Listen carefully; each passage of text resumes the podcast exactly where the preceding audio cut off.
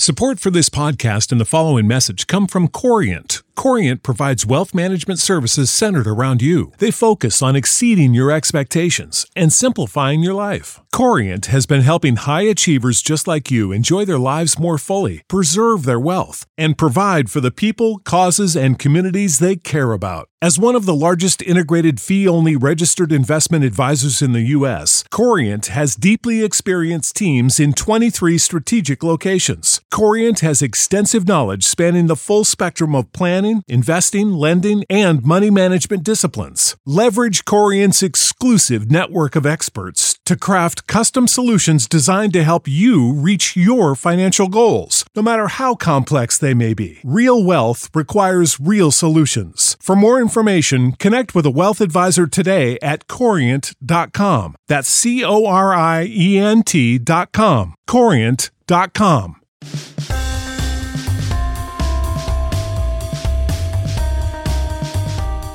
Welcome into the latest episode of the Five Reasons Podcast. I'm Ethan Skolnick here, as always, with Chris Winningham. Now that you found us, make sure you hit the subscribe or follow button on your favorite podcast provider. That way you'll get all of our old episodes, including our Dwyane Wade tribute episode and all of our new episodes as soon as they post. Also, type in Five Reasons Sports to that podcast provider. You'll get the other 14 podcasts in our network. Miami Heat Beat did their own Wade tribute yesterday. 3 yards per carry is, I think, on episode 3 of their 5 pre-draft episodes, and then they're going to have another one right after the draft. And also, Chamber Podcast is taping with Brandon Marshall this week, which should be a good episode. And Joel Quenneville, the new coach of the Florida Panthers, was on with Goldie on Ice. So we've got all the big names on our podcast. Today, Chris and I are going to do something that we've done a lot on our new website, fivereasonsports.com. That's spelled out F-I-V-E, reasonsports.com, which is we're going to go over the Heat and we're going to get into what they did this season. There's been obviously a lot of celebration about Dwyane Wade over the past week, and I think it's obscured a little bit the fact that the season was a complete disappointment. So we tried to separate the two by doing the Dwyane Wade very positive tribute episodes. And now we're going to get down and dirty, Chris, into exactly what happened. But we're going to do it as we did it last year, and you can still find that episode, which is why I decided to do this again. We're going to grade everybody, and I think 82 games is enough of a sample size. This team didn't make the playoffs in a weak conference, or at least a weak middle to bottom of the conference. And, you know, we should be preparing for playoff episodes like we did last year. And somehow this team managed to finish behind teams that are not all that overwhelming, like Orlando, Brooklyn, Detroit, and even, you know, way behind an Indiana team that didn't have its best player for 2/3 of the season. So, Chris, let's start here. Before we get into the grades, we can do a couple minutes of sort of positivity. Your takeaway from the last two nights of Dwyane Wade? Yeah, I kind of find interesting that I think a lot of people were bracing to cry, and that they're like, oh, I'm going to cry. And I basically, I've spent the last two nights just overwhelmed by joy and, most importantly, laughter. Like, the fourth quarter of that game on Tuesday night against Philly, when UD is going one-on-one against Greg Monroe, and, you know, Dwyane Wade's trying to get on the ball, and he's throwing up bang shots from 5 feet behind the line that go in, and then last night gets a triple-double, and LeBron's running around. I saw a video this morning from Will Manso of Erik Spoelstra violently fist-pumping after Udonis Haslam made that jumper to give Wade the triple-double, and just, like, I've spent the whole time laughing and having fun with it, so I think it's kind of interesting to see everyone kind of emotionally process it differently. But if we're in it for moments, and I you know, particularly Leif in our network has really been after these moments all year long. That was a moment. I mean, the last two nights was just chock full of them. They're the ones that we'll remember from the season, and they do actually leave the season with that feeling of positivity. Like, it's strange that they've been eliminated from the postseason, and there were morose press conferences by some of the players, but I think most Heat fans are leaving the season with an overwhelming sense of joy, which is kind of the power of these retirement tours and the power of the figures involved. Well, and wasn't that the point, right? I mean, yep. That was the point from an organizational perspective too, which, as I've said, Dwyane Wade has been the squirrel all season. You know, look at the squirrel, you know, don't look at what's actually happening with the team, but the squirrel's pretty great. And the squirrel, you know, was great up until the end. And I mean, he gave you his first triple-double since 2011. I couldn't believe that it's been 8 years since he had a triple-double, and he wanted it. I mean, he was, you know, he was on tape yesterday, and obviously they were recording him, and he's like, I want the triple-double, and why not? Because you know, Dwyane, you know, Leif talks about moments. That's something Dwyane has said to me for years. It's always been for him about chasing moments. And how could he have possibly had more moments than he had in his last two games? And look, I was wrong. I didn't think he should play in Brooklyn. Then we heard he wouldn't play very much. He played 37 minutes. You know, he played 72 minutes back to back at the end of his career. And what's a better testament to him than a guy who could not stay healthy during the Big Three era, playing 72 minutes on a back to back, and giving you 30 and then a triple-double on the last two nights of his career? What could be better? The only thing I could think of that could be better is, and this struck me last night, look at how his teammates reacted to him. Look, this is not Dwyane Wade's favorite team, obviously. It wasn't his most successful team. A lot of these guys, you know, look, they had success before he came back, right? The 30-11 run was prior to him. Like, they've been basically, I mean, if you look at the last 2 years now, they've been a 500 team over the last 2 years. They've been a 500 team over the last 3 years, right? Yeah. And so, you know, look, I don't know what he thinks personally of James Johnson and Dion Waiters, but it sure seemed like he liked them, and it sure seemed like they liked him. I mean, they're not Quentin Richardson to him, and they're not Darrell Wright to him, and they're not Udonis Haslam or Mike Miller or some of the guys that he got really close to over the years. But I will say this about Dwyane, and this is a testament I probably should have made to him on the podcast we did prior to his last home night. I've never heard a teammate say a bad thing about him. Never. 16 years. Like, I think there was some of that in Chicago. Yeah. Chicago and Cleveland, I would say. But here that didn't really happen. No, it did not happen. I never heard it. I would hear sometimes some of the role guys be like, yeah, there's rules for D and there's rules for everybody else, right? But never to the degree that, like, you would hear that in LA about Kobe, right?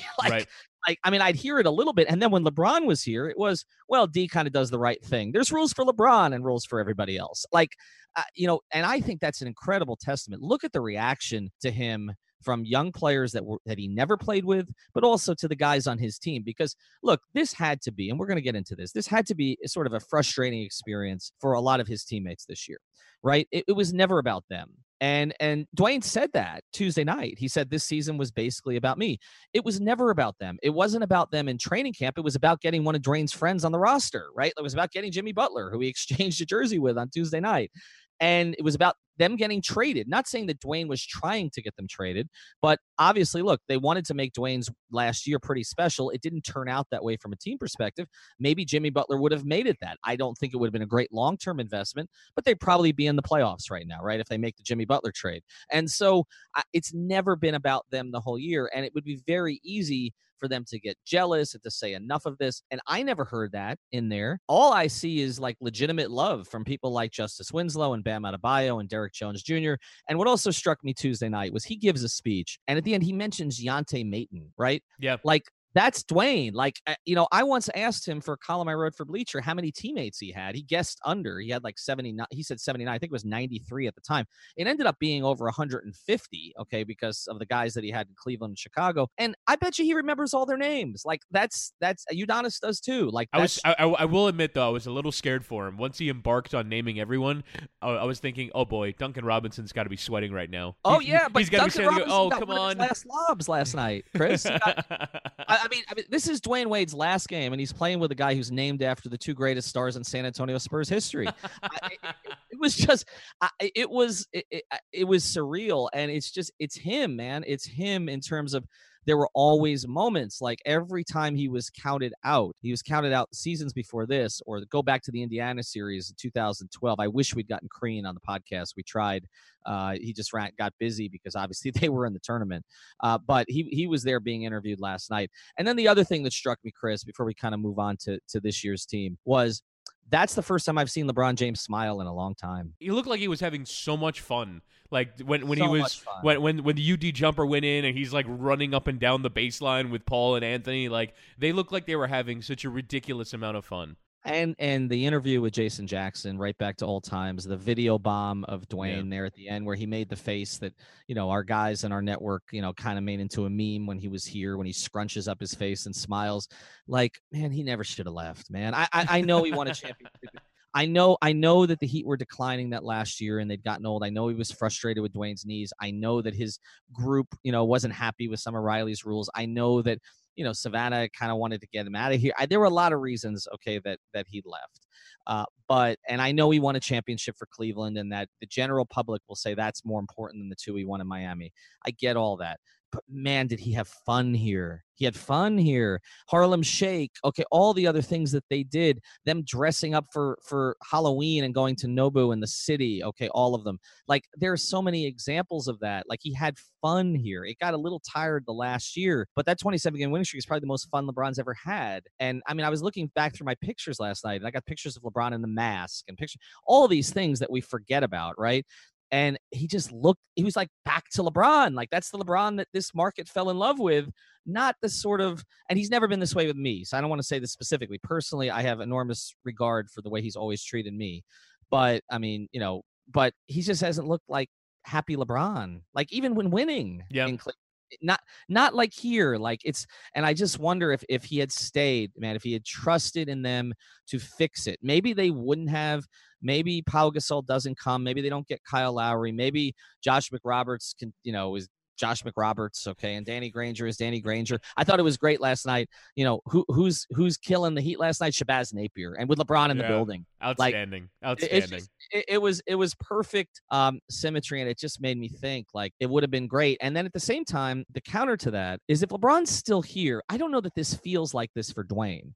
Like, because Dwyane had gotten overshadowed by LeBron by the end of that. Yeah, and they would have kept having success. I think the most important thing that happened to the latter end of Dwyane's career is that they missed the playoffs in 2015, and he got 6 months of rest. Like, yes, like he desperately needed that. I mean, as long as they were going to keep going to the conference finals and to the finals, he was never going to be able to recover from his knee thing. He needed a full offseason. I mean, unless, you know, he figures out in and of himself, like, you know, how to change his body and work on it on the fly. Like, it's just, it's too much. Like, I as much as, obviously, there is a wish that LeBron would have stayed here and he's in his ninth season here and Dwyane Wade would have played here his whole career, there was a natural way that events transpired that just made sense. And I think that everything has kind of gone as it should have. As much as obviously the Heat fans would have preferred for LeBron to still be here and Dwyane to have been here his whole career, I think the whole pattern of events contribute to make last night special. LeBron having to come from Los Angeles to be with Chris Paul and Carmelo, Dwyane having to leave to then come back so that it could feel different, him making a return as opposed to him just being here the whole time. I think everything made total sense in the way that events have transpired over the last 5 years. Yeah, and amazing, huh, that Dwyane outlasted Carmelo, because I don't know that Carmelo's ever going to play again. I mean, the fact that they exchange jerseys after the game and Carmelo doesn't have a jersey to exchange, it's sad. I mean, it's stunning. It's stunning how quick that fall was from, holy crap, he's going to OKC, that might be the third star they needed, to no one wants him. No one has wanted him for months. He's been available, and no one wants him. Did you like my Twitter joke? It was yes, a great idea. It was a great idea for Dwyane to give his last jersey to Carmelo Anthony, because you know he won't pass it on to anybody. Look, I mean, we've talked about Carmelo quite a bit. I mean, Heat fans wanted Carmelo early this year, at least some of the less rational ones. But yeah, look, the whole thing, was perfect at the end. And then there was one comment which allows us to transition here that I was really surprised to hear Eric Reed say, because Eric, I thought Eric had some great, great lines last night. He had one where he said, you know, you either grew up with Dwyane Wade or you grew old with him, which is just a terrific, terrific line. I thought Eric was really on his game last night, but he said one thing that stunned me, because just coming from this organization, he's been in the organization for obviously since the very beginning, right? Like, and pre-Pat. But obviously he's been here for the whole thing with Pat. And he said that this season was not really, he actually said that this season was not about making the playoffs. It was about Dwyane Wade. Mm-hmm. And like, we've said that on this podcast, I've written that and got reamed by the organization for writing it, that they've half-stepped the whole season, that it was never really totally committed to making the playoffs. It was never committed to a tank. It was just kind of there, like just there. And hey, Dwyane, vice jerseys. And that's been the whole year. And for Eric Reed to say it publicly, I was surprised, because Eric has opinions, and sometimes he keeps them to himself, you know, and I was a little stunned that he said that. There must be tacit understanding that that's the case, because I don't think he would have said it otherwise. Well, and it's also something that you can say after they've missed the playoffs, right? Right. I think we didn't want the playoffs anyway. Right. It's spin, right? But at the same time, I really don't think that anyone will remember. I mean, it's an eminently forgettable basketball season. This season is going to be remembered as Dwyane Wade's last season, and there is no escaping. I mean, even if they had made the playoffs and gone out in the first round, this is still the Dwyane Wade season. So in some respects, the fact that they're not making the playoffs have made these last two nights even more special, right? Because you have the finality of them being the end. So it's definitely something that you say because you've missed the playoffs, and it's a pretty massive disappointment that they have. But at the same time, no one's really going to remember this in the long run, are they? Oh, no, no more than anybody remembers Kobe's last season, which was obviously much worse from a team perspective. And also, Kobe dramatically took away from the other players on that team that year.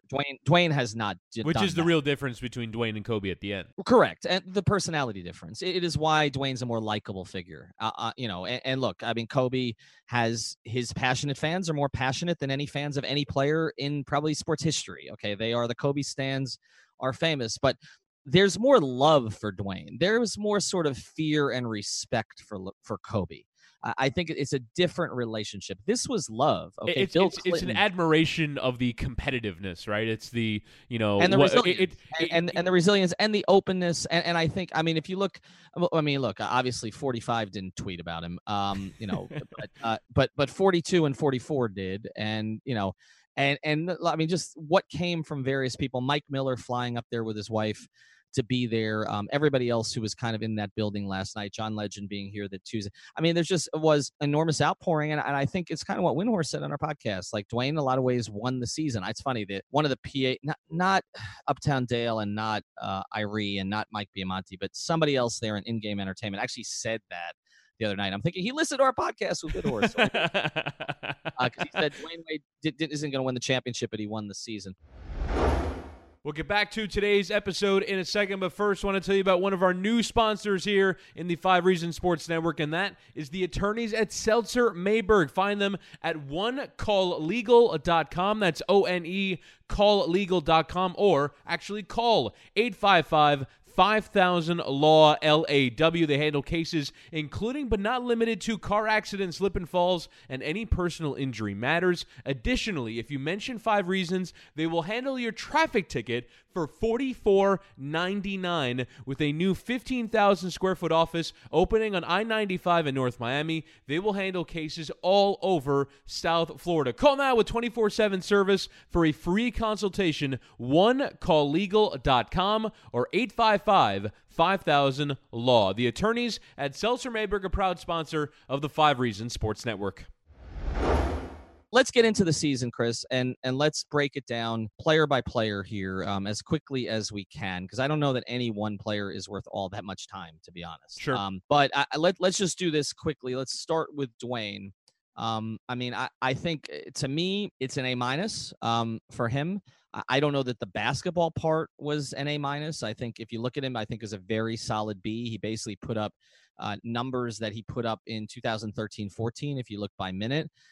But the other stuff, to me, gets it into that A area. So to me, it's an A- for Dwyane. Yeah, it's an A++ for me. I mean, it's every emotional heartstring that gets tugged on. These last two nights were incredible. And also, from the basketball vantage point, I mean, for the year finishes a -3, but I still think he was their most important player in fourth quarters.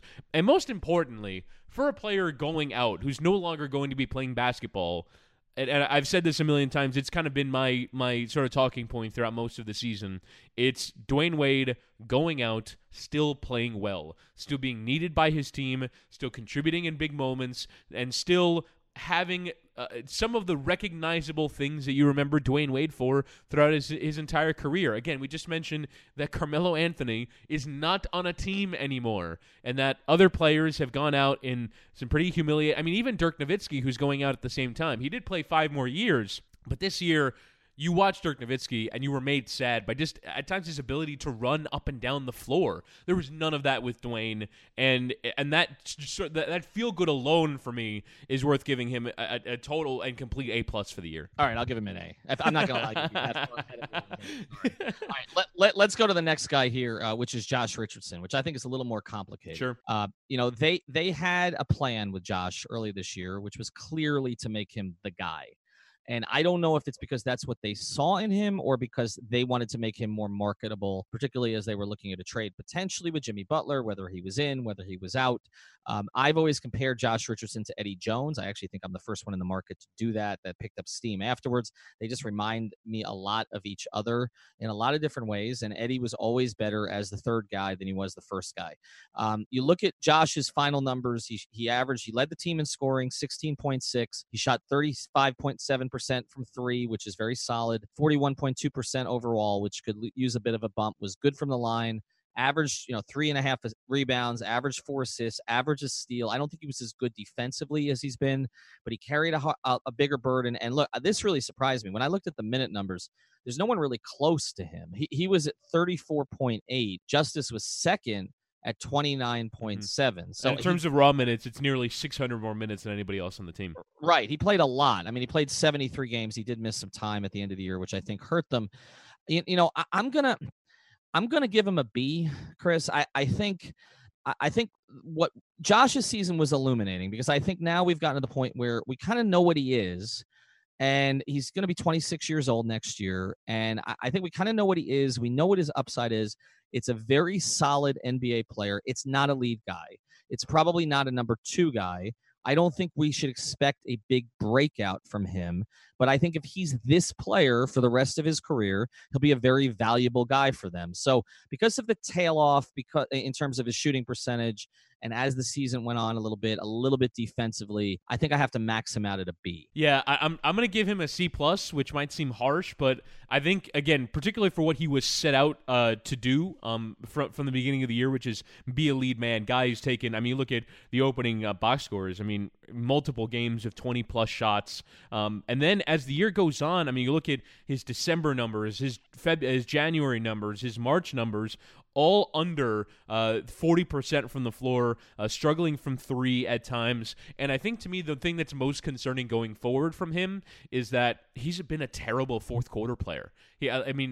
All kinds of mistakes, all kinds of turnovers and bad shots. And he has had decent moments in the clutch, but for the most part is not a player that you can really trust at the end of games. So from what was set out, this was kind of meant to be the season that allowed Josh Richardson to step on the platform and kind of carry the team going forward. I think it might be a bit harsh, but I think that Josh Richardson failed to deliver. He's still averaging 16.5 a game, and the efficiency is decent, but I don't think he made the step forward, and I don't think that if you put him on another good team that he would score at this rate, because he's kind of being given the platform as sort of virtue of not looter in a riot, but someone's got to get the team to 110 points. And Josh Richardson, by virtue of the minutes he was playing and the shots he was taking, was part of the way that they got there. I don't think he made a particularly sizable step forward this year. Let's move to one of the veterans now, third leading scorer on the team, 13.7 points per game. I'm almost of the mind to give Goran Dragic an incomplete for this year because he missed so much time. He played 36 games.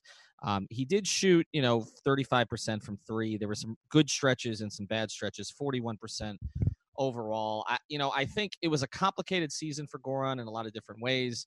One, obviously being out for so long, but then the emphasis of the team shifting so much to Justice and him kind of having to find his way again. And I feel like for Goran, it's kind of been the story of his Heat career. It's like, okay, Dwyane's here, adjust to Dwyane, particularly at the end of games. And then he gets a little run, and then Dwyane goes away, and it's Dragic and Waiters, and we're going to make that work, and that does work, right? And Goran played great, particularly during that 30-11 run. And then Dwyane comes back. Let's readjust to Dwyane. And then, okay, we get hurt, and we're going to go to Winslow. And I just feel like, there were times that Goran reminded you of who he is and who he still can be, and I would like to see him stick around. I would like to see him opt out, take a team-friendly deal if he can. He loves Miami. His wife loves Miami. I think he's perfect to be a combo guard off the bench as he kind of, he's going to be 33 years old next year. He didn't play a ton early in his career, but he's had some international competition, which could break him down. His body does break down at times. I'd like to see him stay. I love Goran Dragic. But for this season, if I'm going to grade him, I think as high as I can go is a B-, Chris. Maybe a C+, because he just wasn't there enough. And then when he's there, all the numbers pretty much across the board were down. And that adds to the fact that you have to hide him defensively more than you used to. So I'm going to say B- because I like him. I hate to do that, but I don't know. It's probably closer to a C+ for this year. Yeah, I don't know how to grade him either because he's the reason that they didn't make the playoffs, but that's by virtue of injury. I think if Goran Dragic plays more in that middle stretch of the year, they wouldn't have had such a bad run, and they wouldn't have missed the postseason. I think they would have won. I mean, how many more wins do they need to make the postseason? 3? I mean, I think you can say healthy Goran Dragic is probably worth 2, maybe 3 more wins, and you're right in that conversation to be there with Detroit and Orlando to make it to the postseason. So I think that Goran Dragic being out is the reason you missed the playoffs, but he missed it because of injury. I mean, if you look at on a per-minute basis, his assists were actually up year over year. His rebounds were about the same. His scoring is a little down. His efficiency went down, which is a concern going forward, taking more threes on a per-minute basis. But, I mean, I'll go C+, but just because Goran Dragic didn't, you know, I'll go higher than that. I'll go B-, and just sort of say that with Goran Dragic healthy, they probably make the postseason. Yeah, they probably do. And you know, I think he would have adjusted because he always adjusts, but I just don't think there was enough time. And too many backcourt partners. We've talked about this before the year. They had like 12 players who played the same position. And then by the end of the year, Ellington, McGruder, and Tyler Johnson were gone, right? So it's like, you know, and he's trying to adjust all of this as kind of a non-traditional point guard to begin with, right? He's never been a high assist guy. And in fact, I think that's really interesting with this team.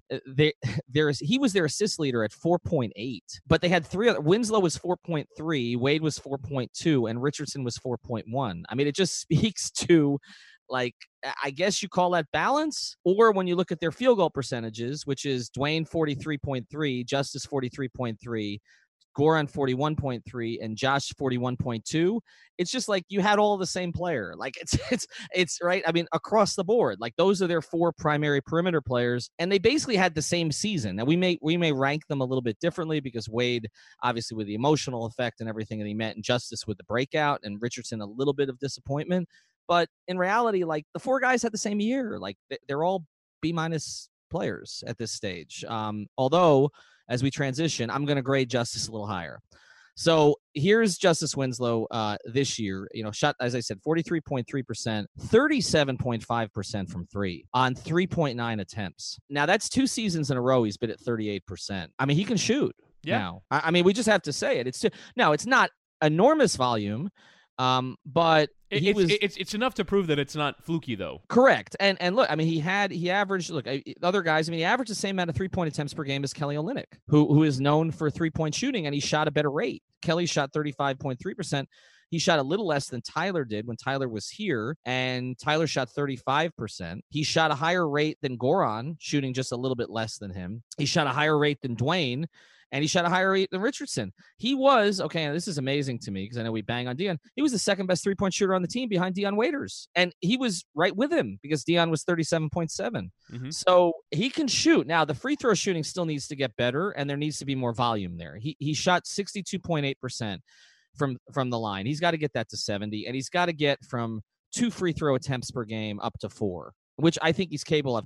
That's another thing about this team, man. If you look at their limitations, leading free throw attempt guy on the team was Josh Richardson and Dwyane Wade at 3.2 per game. Oh, I'm sorry. Hassan had 3.4. Okay. But he shot 44%. So it's like they didn't get cheap points, right? Like they don't have anybody capable of getting them cheap points. I mean, this is where all the limitations, and this is where we'll get to Riley and Spoelstra later on. But, you know, that plays into it. But look at Justice's other numbers, 5.4 rebounds, 4.3 assists, 1.1 steal. He had a period of time. It didn't last, and then he got hurt. But a period of time where he was the best player on the team. I'm giving him a B+. I know our guys will say Justice better than that and should be an A-. I think there's another breakout coming, Chris, and I don't want to give him an A-, for what to me was kind of a very positive mini breakout that he had this year. I think I know you have felt with him that there was not another level to get to, that he wouldn't get to the level he's at right now. I think there's a level beyond this. I do. I think his confidence, some of the things he has said recently, which he has said for years, but he has gotten his confidence back. I know he's talked about the issues he had with that. He said the other day he wants to be the guy. I don't know that he has the talent to do this, but he has the mindset. He wants to be the guy who is like Dwyane Wade, that all the fans come out to see. He embraces that. He wants to be the face of the franchise. He will work on his game. I think he's going to be an all-star within the next 2 years. That's my belief on him. This was not an all-star season. I'm going to give him a B+. I will give him the same grade, although I will kind of do so from a bit more negative of a standpoint. First off, I think if we're looking at the season in totality, the breakout happens in December, which is more than enough time to turn things around. But if you look at the first 20-plus games that he played, the Heat go 9-14, and he never really found any regular run of form. He's shooting, in November, 35% from the floor, and he's averaging 9 points a game with 3.5 assists and 5 rebounds. I mean, that was a run of the season when they're losing games to Atlanta. They're losing games that they shouldn't really be losing. And then the breakout happens and they're winning games. But even along the way, as they're winning these games and going on great runs, the bad losses on the year, Justice Winslow did not play well. I mean, you look at the loss to Atlanta, 24-point loss away from home. He's 6 of 16 with 13 points. The loss at home to Chicago, 6 of 17 with 14 points. When these bad performances happen, Justice Winslow, even as he's running the team, isn't really able to drag Miami out of it, which is, again, that next step for a player. Like, if you want to be the leader and you want to be, the guy that's putting the team on your back, you have to be able to lift even. You have to be able to, on your talent, win games that maybe the team performance does not sort of merit. And so that's a next step if Winslow wants to be at that level. Again, my thought is that he can be your third best player or fourth best player on a really good team, but he's never really going to be one or two because he just, for me, doesn't have enough talent from an offensive standpoint to really do that. Now, these next few years will determine that, but I think that Justice has obviously made a massive step forward. I thought he was, not more than a role player, and he's, very, very obviously stepped above that. But at the same time, I think still that Winslow has many more steps to make. He was going to be the player that he's talking about, steps that I don't think he's going to make. But still, it was a massive step forward for him, and I'll agree with you on your B+. We'll get back to our episode here in a second. But first, I want to tell you about a great new sponsor of the 5 Reasons Sports Network, and that is ShipYourCarNow.com. These guys can move any car, boat, RV, motorcycle, or equipment anywhere you need worldwide. You have a business and need to ship freight or machinery? Call them. College moves, new car, used car, buying the toy you've looked at for a while? Call them. These guys can ship it all, so give them a call. Here's the number, 1-800-264-4644. That's 1-800-264-4644, or visit shipyourcarnow.com/5reasons. Also, make sure to mention 5 Reasons on the phone. I wish they'd had this when I was going to college. This would have been great for me. I needed to get my car down from Baltimore to Florida. I ended up taking the auto train. You don't want to take the auto train. Ship your car, fly. No job too big or too small. Ship your car now moves it all. We've had different perspectives on him. I don't know that he's ever going to be the best player on a great team. I think he could be second potentially. To me, that's and I thought he could be third before this season. So I've come up a little bit. And look, obviously, I think he's embraced this. And I think having this touch of success, he's the type of guy. And he's got another couple months, too, because they're not making the playoffs. He will work on his game. I think he will come back better. To me, it's not just the shooting. He finished so much better this year. And that once that happens, like then that becomes second nature. And I also think he, more than anybody on the roster, benefited from Dwyane Wade being back. I just think there's so much of Dwyane's game that you can see Justice incorporating. And the biggest thing is Justice now knows how to play slow. And that was Dwyane's transition from ultra-athletic Dwyane to old man game Dwyane. Dwyane mastered the art of playing slow along with LeBron. And Justice is now, I think, is on his way with that, and that's a huge step. All right, let's move on to somebody else that, to me, was a bit of a surprise this year. And look, again, I get hit on for saying that, Hassan Whiteside, for picking at Hassan Whiteside's faults, even though I did say that the Heat should re-sign him when they did. And obviously that hasn't worked out all that well. But I will say this, Hassan to me was a very pleasant, positive surprise this year. I mean, it's not just the numbers, 12.3 points, 11.3 rebounds, 1.9 blocks, which is down a little bit, but the minutes were down 23.3 minutes, shot 57% from the field. I mentioned the free throw shooting has kind of not gotten back to where it was when he made some improvements. But he played 72 games. He missed some time for paternity leave. I thought when he came back from paternity leave, Chris, he came back different. He was more engaged. And if you would have told me, this is one of my big disappointments about the season. If you would have told me that they got 72 mostly effective games from Dwyane Wade, and they got a committed Hassan Whiteside who played hard most of the time and dealt with moving to the bench well, which we did not anticipate was going to happen, and gave you, again, 12.3 points and 11.3 rebounds and 1.9 blocks while playing half the game, I would have said there's no way this team misses the playoffs. Like, because I was not counting on them getting anything productive from Hassan. I'm giving Hassan a B+ for this year. I know that, you know, to put him ahead of, say, a Josh Richardson may not make a ton of sense because Josh was probably a more effective player overall. But in terms of the expectation game, in terms of what they thought they were going to get, what we thought we were going to get, what Erik Spoelstra probably thought he was going to get, I don't know that they recruit for that contract. I still think, look, when you have a reputation in a league, you have a reputation. It's not, you're not going to erase it in a few months. But Hassan was good this year, and I just think we should acknowledge it. I'm going to take the completely opposite tact. I'm going to be a lot more harsh because he is a player that, and you don't always measure players against their contract, but I'm going to do it here. If we're talking about the misallocation of Heat resources, he's making $25 million. Next year's a player option for 27. And I don't think you can really give $25 million players A for effort.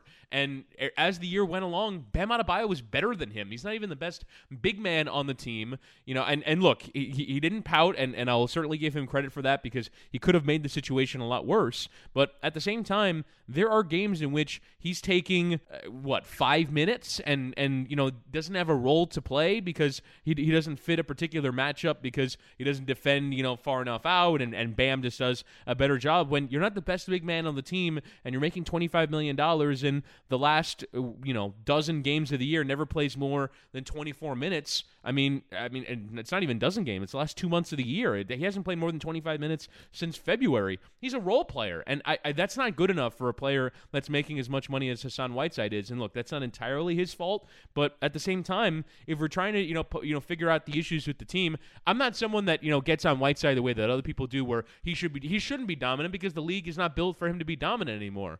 But at the same time, it's a gross misallocation of resources, and he is not much more than a role player, and that's just not good enough for a player that makes his salary. I'm going to give him a C. All right, so we'll average out on that. I know people would be surprised by my selection there. I guess because my expectation was an F, and it's just but after the way last year ended, the conversation that's true. Having that's true. About 1 year ago, and it was like he was totally unplayable, and then all of a sudden he's playable now again. They monitored. You know how to book flights and hotels. All you're missing is a tool to plan the travel experiences you'll have once you arrive. That's why you need Viator. Book guided tours, activities, excursions, and more in one place to make your trip truly unforgettable. Viator has over 300,000 travel experiences to choose from. Everything from simple tours to extreme adventures and all the niche, interesting stuff in between. So you can plan something that everyone you're traveling with will enjoy. Real traveler reviews give the inside scoop from people who've already been on the experiences you're considering, so you can plan with confidence. Free cancellation helps you plan for the unexpected, and 24/7 customer support means you can travel worry-free. Download the Viator app now and use code Viator10 for 10% off your first booking in the app. Find travel experiences for you. Do more with Viator. Minutes, Erik didn't play him during most of the fourth quarters, but they got production out of him, and their rebounding was pretty good this year, and he was a big reason for it. So I understand the limitations defensively. I get it. He helps in a lot of ways, but then he hurts in others that Bam actually helps you. But I'm going to be kind on this one and maybe try to repair my reputation in that regard. All right, Dion Waiters played 44 games. He shot 41% overall, 37.7 from three, which surprised me. That was actually best on the team. 2.6 rebounds, 2.8 assists. He was sixth on the team in scoring. Now, we've talked about this in a contract term. I can't give Dion higher than a C, and here's why.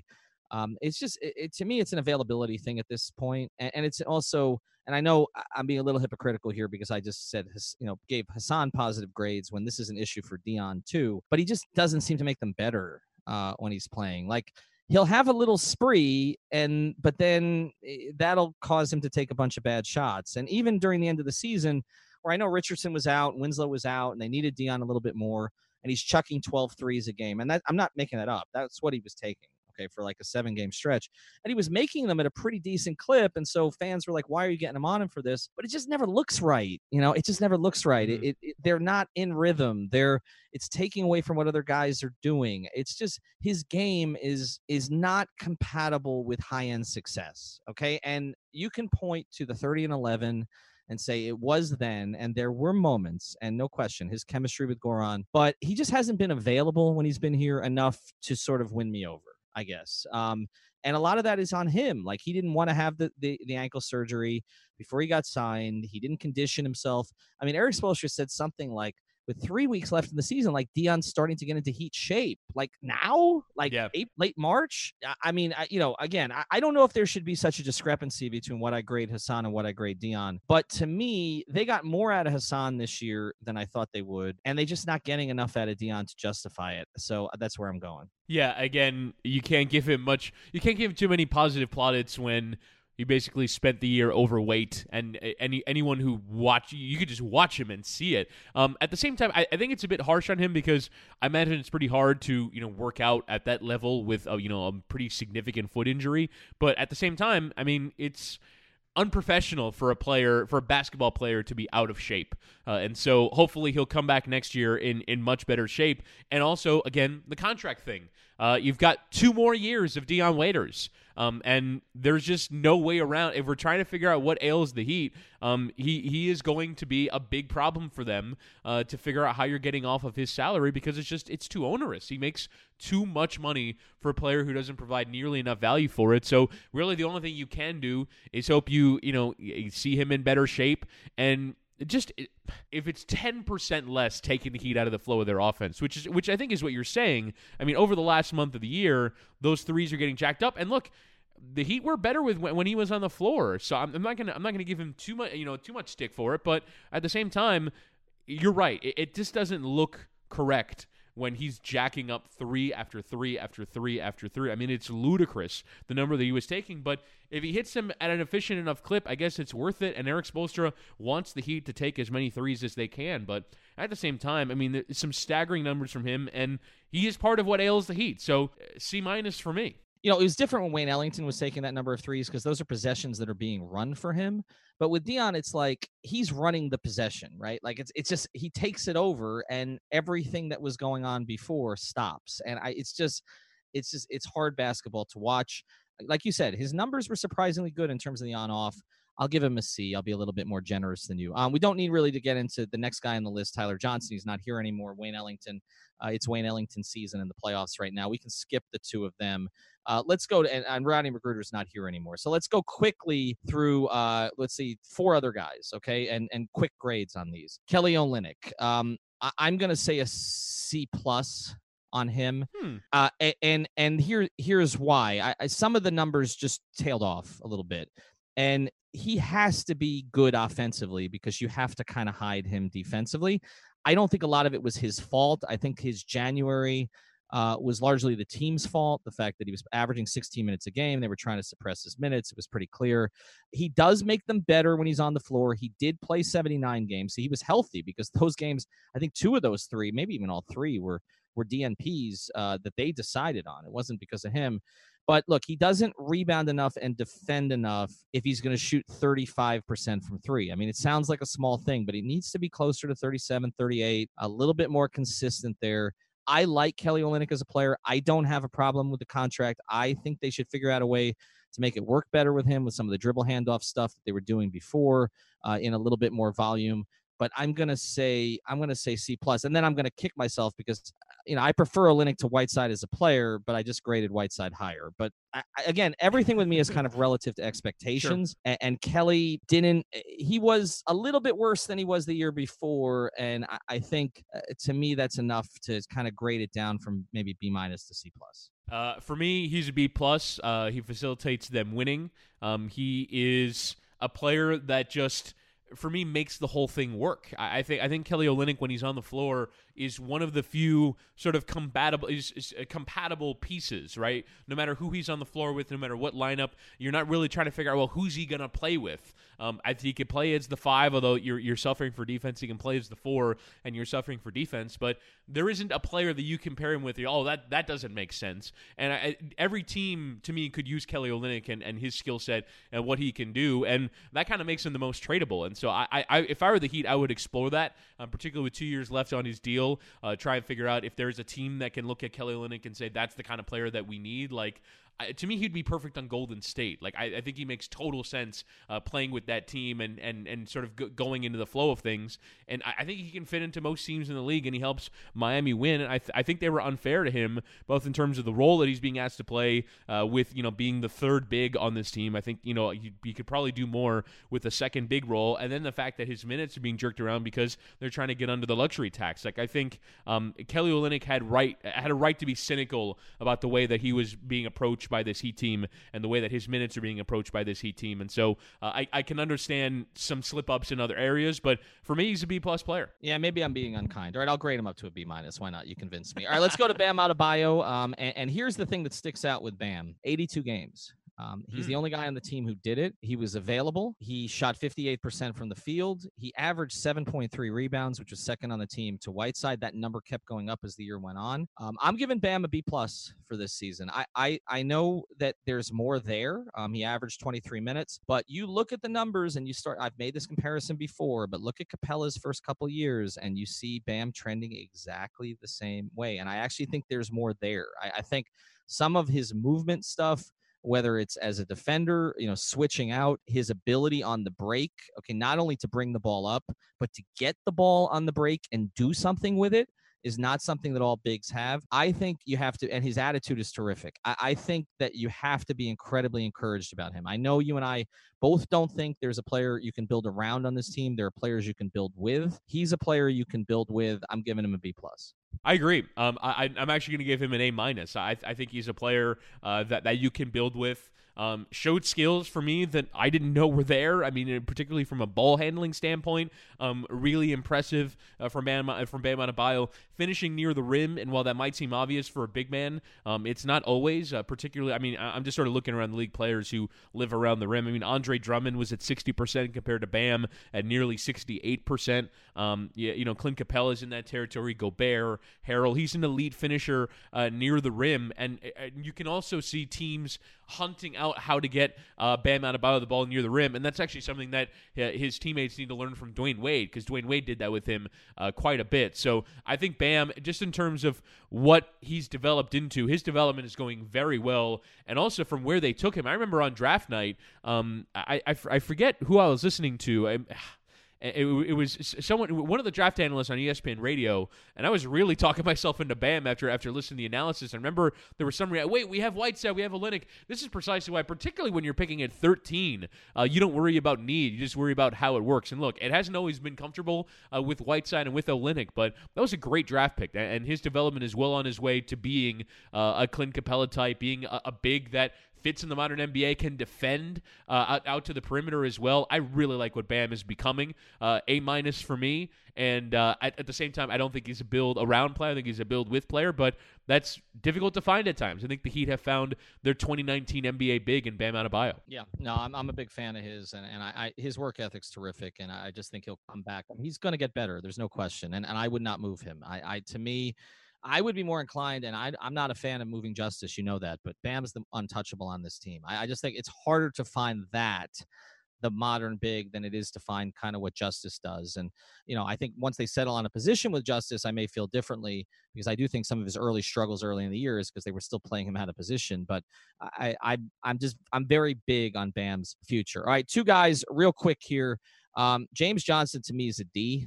I just think, we're putting things in the context of contracts, Chris, $15 million, maybe it's not his fault. I know he, it's taken him a while to get back into the kind of shape. I know he gives effort, but I mean, you're just not better with him on the floor.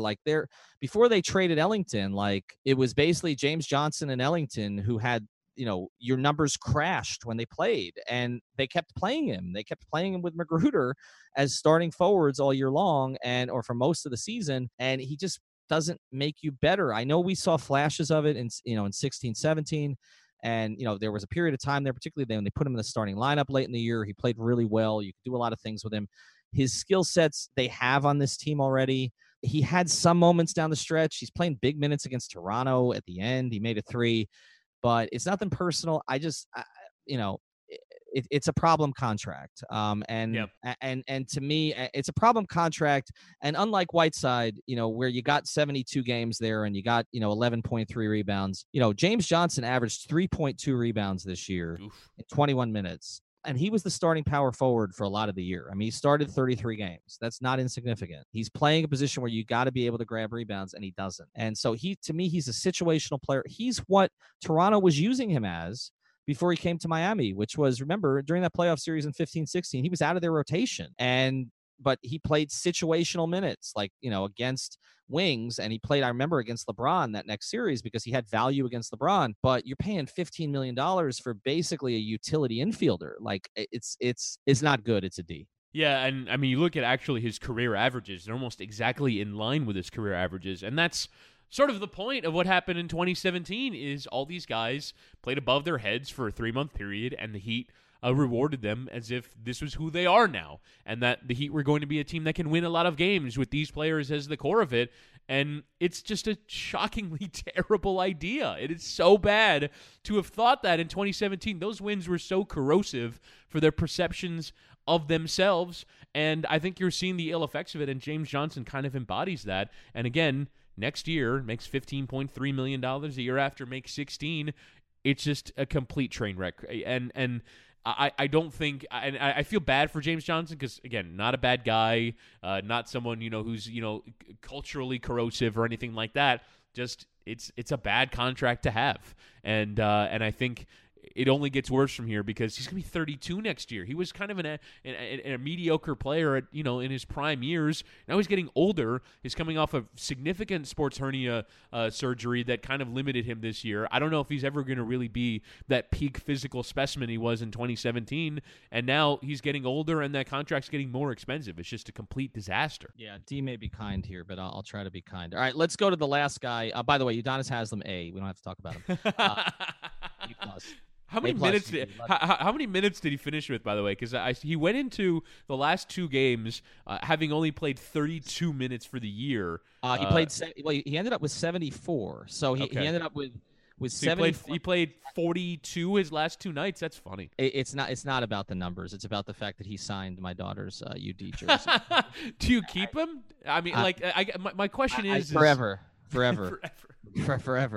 He outlasts everybody. I love you. I just wish he had announced he was retiring so we could have celebrated him. Like, this was weird. Well, do we know he's retiring? I don't know, but he has intimated it. But he's intimated it like various times during the season. He even retweeted an article. I think he did with Alex Kennedy, with somebody, where he basically said this was his last year, but then over the past 2 months, I feel like he's backtracked. I've had this conversation with him so many times over the years. Like, I feel like it's like 8 summers. Like, is he coming back or not?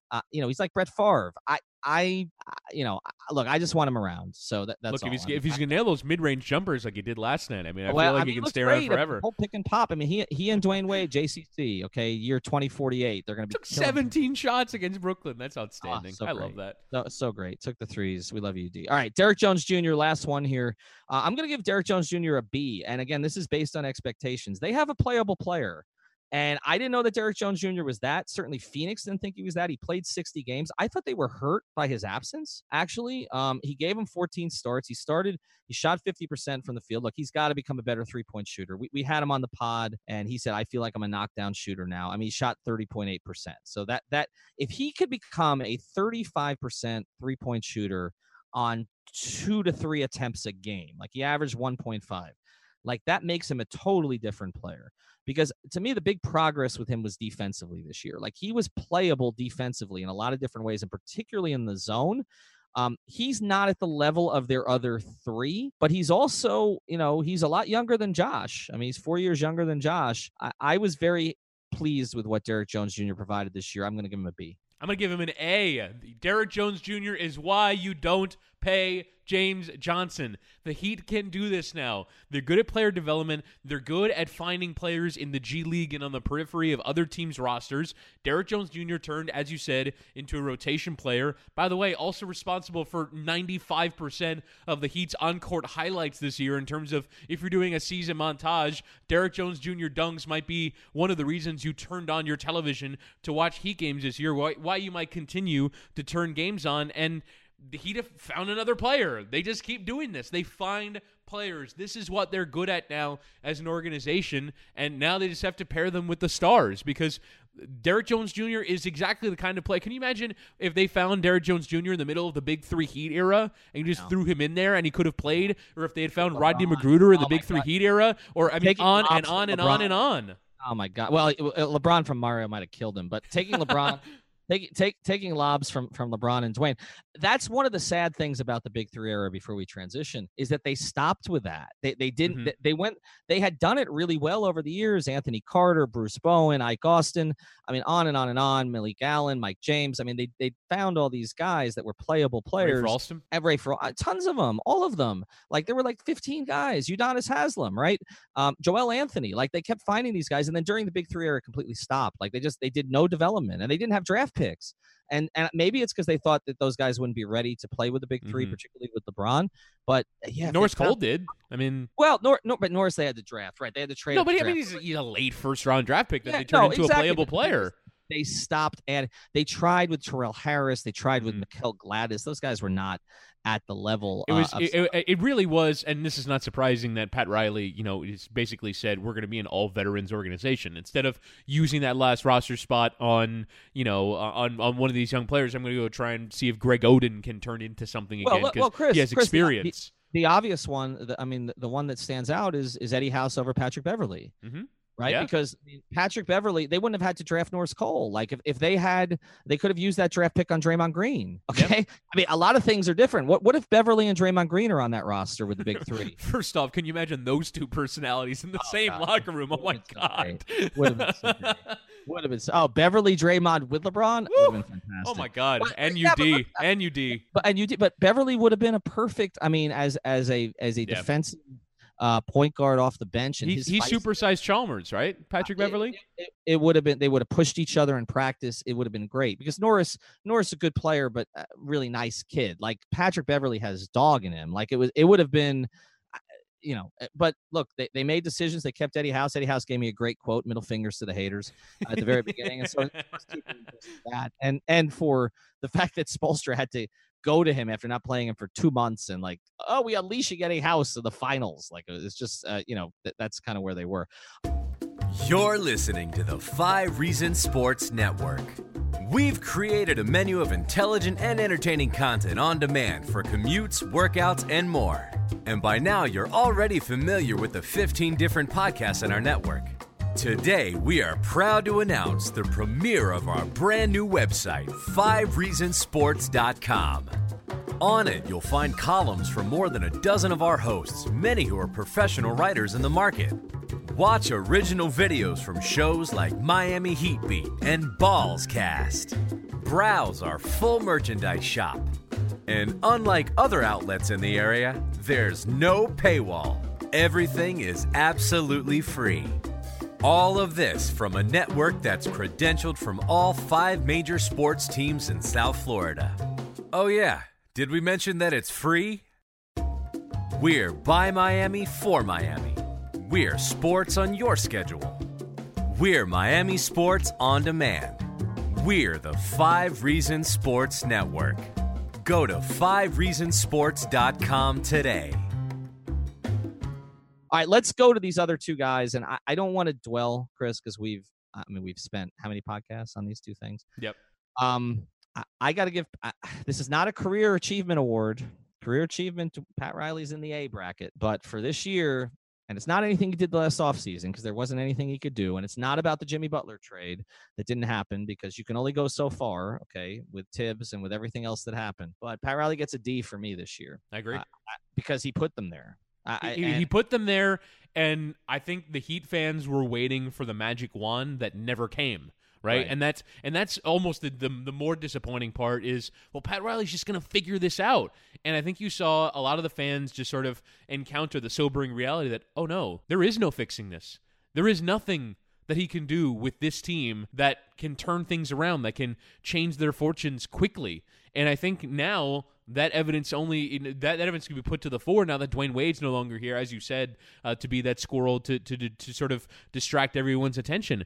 What happens now? What magic can he pull off as the Godfather Pat Riley to fix this? Because, I mean, I thought it would have been, repetitive, redundant, and awful for them to make the playoffs as the 7th seed and go out in round one. Now you're not even a playoff team. Now, I mean, did Charlotte finish above them in the standings? I mean, they're the 10th best team in this conference. I mean, it's shocking how far that they've fallen, and the fact that Pat Riley had to go the entire year, and the only moves that they made were getting off of Ellington and Tyler Johnson and Rodney McGruder so they can get under the luxury tax. I mean, it's appalling. Like, it's really poor that just could do nothing to turn this around. I mean, I'm not going to say that it's Phoenix bad, where you've just been bad for 7 years, Sacramento bad, where, being, close to the playoffs is a win for them. So I'm not going to call it an F, because that's truly terrible management, but you're right. It's a D season from him. Yeah, it's a D season. And look,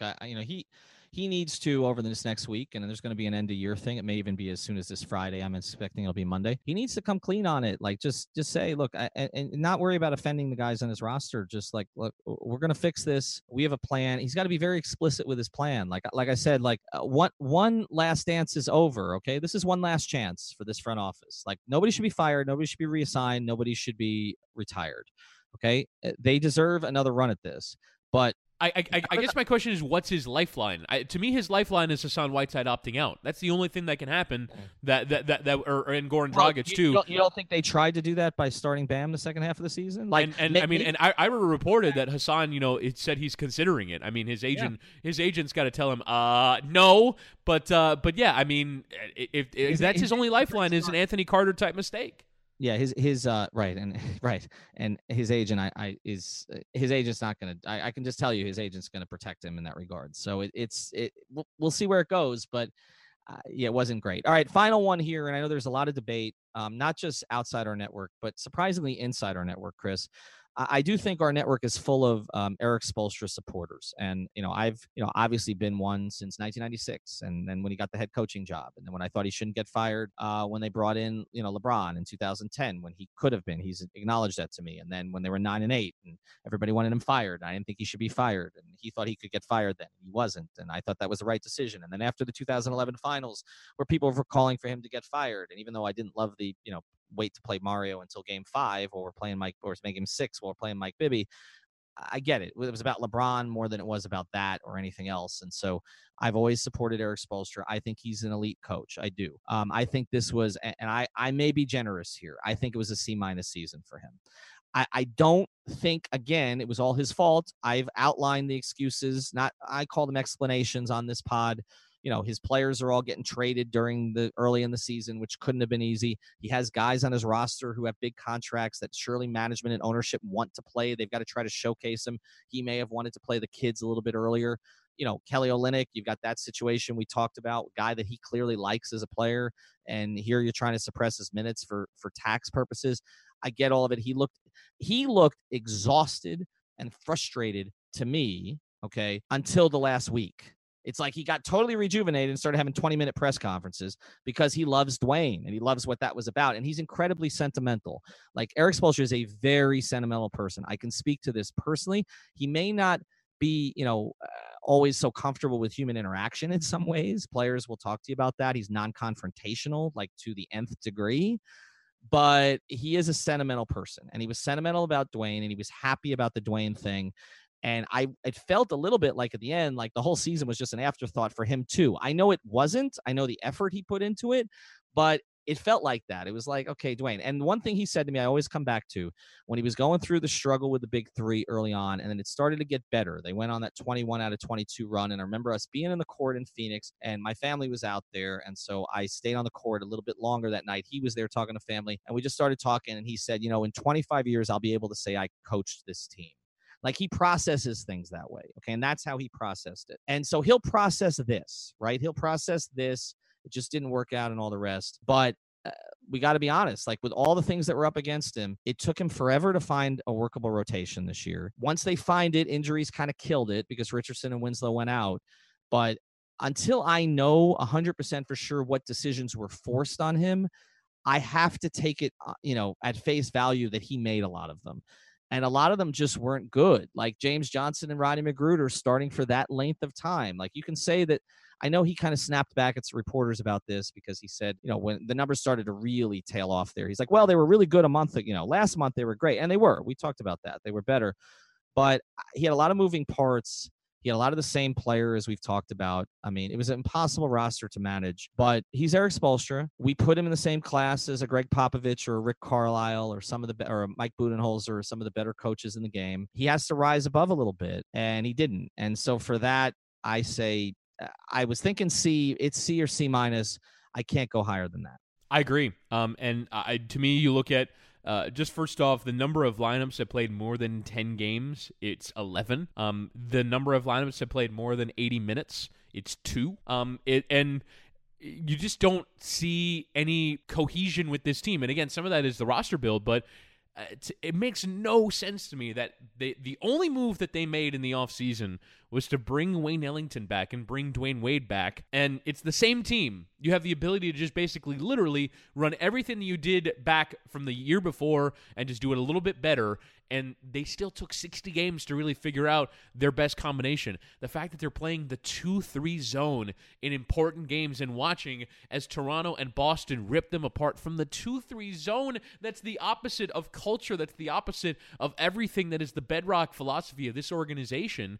And I agree with you. I just think that when you can't find the right combination as a coach of a team that is entirely has entire continuity from the year before, I mean, that's a poor job from the coach.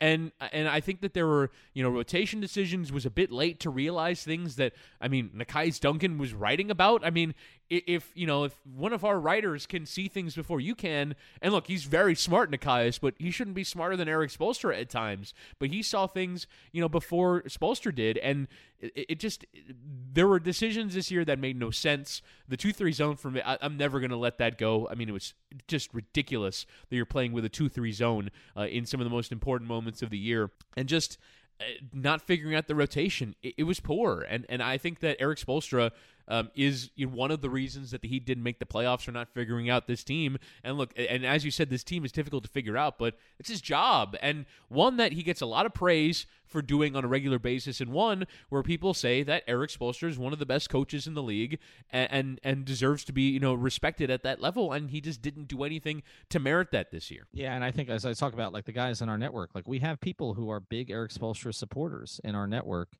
We're two of them, by the way. Like, I think he can get carte blanche for a lot of the things that he's done because of his resume. Like, he earns ultimate respect for what he's done. I just wonder, and again, this is not from inside information, but I just wonder if it's just fatigue at this point, like fatigue, you know, in terms of, you know, physical and, you know, I mean, again, new family. He's been at this. I mean, he's been the head coach of this team. He's the second longest tenured coach in the league. I mean, he's been at this since 2008, and not just that, but the emotional fatigue of those 4 years of the Big Three, and then dating back to 1996. Like, he's been going hard at this for 23 years, working for a man who's, you know, again, treats a lot of his employees very well. Okay, Pat Riley has that reputation, but is not an easy person to work for because of the expectations, the demands that he puts on you from that regard. I mean, it's like Erik's worked for this organization for 23 years. It's got to feel like 230. So I just wonder when you take that and then you combine it with being given this poo-poo platter of a roster, right? And I don't just mean that in the Chinese way, okay? I mean that, you know, quite literally. Like, what do you do with it? And again, you look at the final numbers, you know, 4 guys tied for the most free throw attempts on the team, and it's nothing. You know, your 4 best perimeter players all shoot between 41.2% and 43.3% from the floor. You have duplication at center. You had duplication all year until they clear out for tax purposes at two guard. Like, I wonder if he didn't play Ellington. Ellington's numbers were bad early in the year, but I wonder if he didn't play him much because he knew he was going to be gone anyway. So why develop continuity with Ellington? Like, if you're going to be getting rid of him. There were a lot of cross currents. This was not an easy job, okay? And so I say there are more explanations than excuses, but we've got to be honest. If you're elite, and I believe he's elite still, I do, but if you're elite, you know, you had to get this team ahead of Orlando at least, okay? Like, at least. I mean, that's not a good roster. The Magic roster is not a good roster. Like, it's just not. Like, Vucevic is not a superstar. Aaron Gordon is not a superstar. They don't have depth, okay? They're playing Michael Carter Williams. Like, it's not a good roster. And you missed the playoffs against that in part because you couldn't beat them. And then Detroit, also not a good roster. Like, they have a star, yes, okay, sort of a second-level star. But, like, Wayne Ellington went there and starts. Yeah. Okay. You couldn't get out of your. So I think you look at that. I mean, and Brooklyn, I mean, is they're developing, but I mean, what do they have? Jared Allen's a nice big, and they've got three good perimeter players. D'Angelo Russell had a breakout year, but I mean, these are not the types of teams that we've been talking about. Yeah. I mean, you look at the teams above them that are in Orlando, Detroit, Brooklyn, and even Charlotte finishes above them in the standings on tiebreaker. I mean, Miami has at least a talent level commensurate with that. To finish bottom of that, I mean, these are all things that get decided in the margins. Injuries, but also coaching is one of them. And for the Heat to have fallen short, and this is really the closing note. The closing note is, how's it possible that this team didn't make the playoffs? Like, I don't know. If we said before the year that they finished sixth, in the Eastern playoffs, you're like, yeah, that's probably about right based off the group. And we were looking at the year going, well, how are they going to finish below Brooklyn, in Indiana, you know, Detroit, and Orlando and Charlotte? Like, you're better than that. And no, you're not. You are those teams. You are those teams. And it's just, it's stunning to me, the variety of ways in which we've gotten there. Well, and again, I go back to guys on the network, you know, early in the year when they lost to Charlotte. Oh, they'll be ahead of Charlotte. You know, they lost, you know, fighting you about, you know, whether their roster was better than Orlando or not. And what you said very early in the year, and we'll close with this. You said without Erik Spoelstra, they were Orlando. Well, they had Erik Spoelstra, and they weren't as good as Orlando. Yeah, and that sums up the year. And so, look, I what I hope for his sake is that he gets refreshed. You know, because you know he's not making the playoffs this year. You know, Dwayne's gone. You can reset. Maybe the organization clears somebody out for him. And it's going to have to be roster change for this to really change. I think so. And look, I'm sympathetic to it. Like it's not. It can't be easy. And I hope that something is refreshed here for him because I want to see him coach at an elite level again, which I've seen him do. And like I said, I thought he kind of figured things out as the year went on. But here's the thing. You and I and Nikias and Christian Hernandez and Giancarlo Navas and the other people, especially Giancarlo, the other people in our network, like I think we have some smart people, but we should not be identifying things before they do. And the reality of this season is that we pretty much called all of it. Like, you know, Justice should be a point guard. Bam should be starting. Derek Jones Jr. should be playing ahead of McGruder. James Johnson shouldn't be playing much. Don't try to force Dion in. Okay, play Dwyane with the kids because they'll learn something from him, particularly down the stretch. Josh Richardson is not a lead guy, okay? Justice is more of an alpha. Just search the 5 Reasons Sports tweets, okay? And not just me. Nikias is smarter than I am, and he detailed all this with film. I don't know why. I don't understand it. They are, like Brian Windhorse said, they are a state-of-the-art organization ahead of the curve. And it is felt this year, and maybe we'll find out what was really going on inside, but it's felt like they've been tugging at each other to such a degree and half-stepping to such a degree that they were behind the curve on everything. And maybe if they're ahead of the curve, maybe if Justice is forced into point guard earlier, they make the playoffs. Maybe if Olynyk is playing instead of being sat in January, they make the playoffs. Maybe if Derek Jones Jr. is getting some of Rodney McGruder's minutes early in the season, they make the playoffs. There are enough. I mean, you're only, like you said, it's 2 or 3 games against bad teams, and it didn't happen. And that's frustrating. And this comes from, I want to finish with this because this may be we'll probably do a pod about Riley's press conference. This comes from a place of love, Chris. Okay. The organization has done incredible things for this market. Like when I talk about the Dolphins, it does not come from a place of love. It comes from a place of, oh my God. Okay. Marlins, I'm giving them a break now. Derek Jeter doesn't deserve the boos he got on the screen, by the way, the other day. He was the only one who got booed at Wade's thing. And I felt bad because I think he's trying. I do. Okay.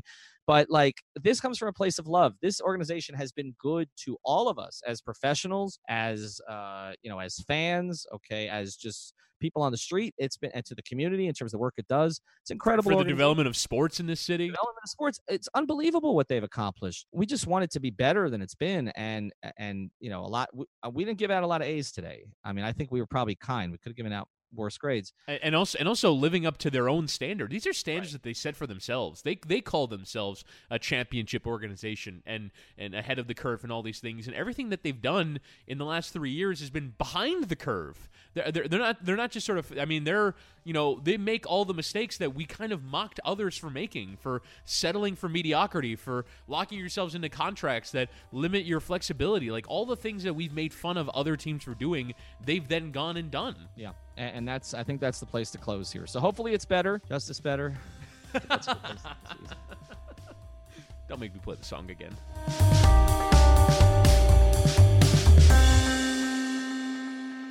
Thank you for listening to the Fire Arena podcast. Thank you so much.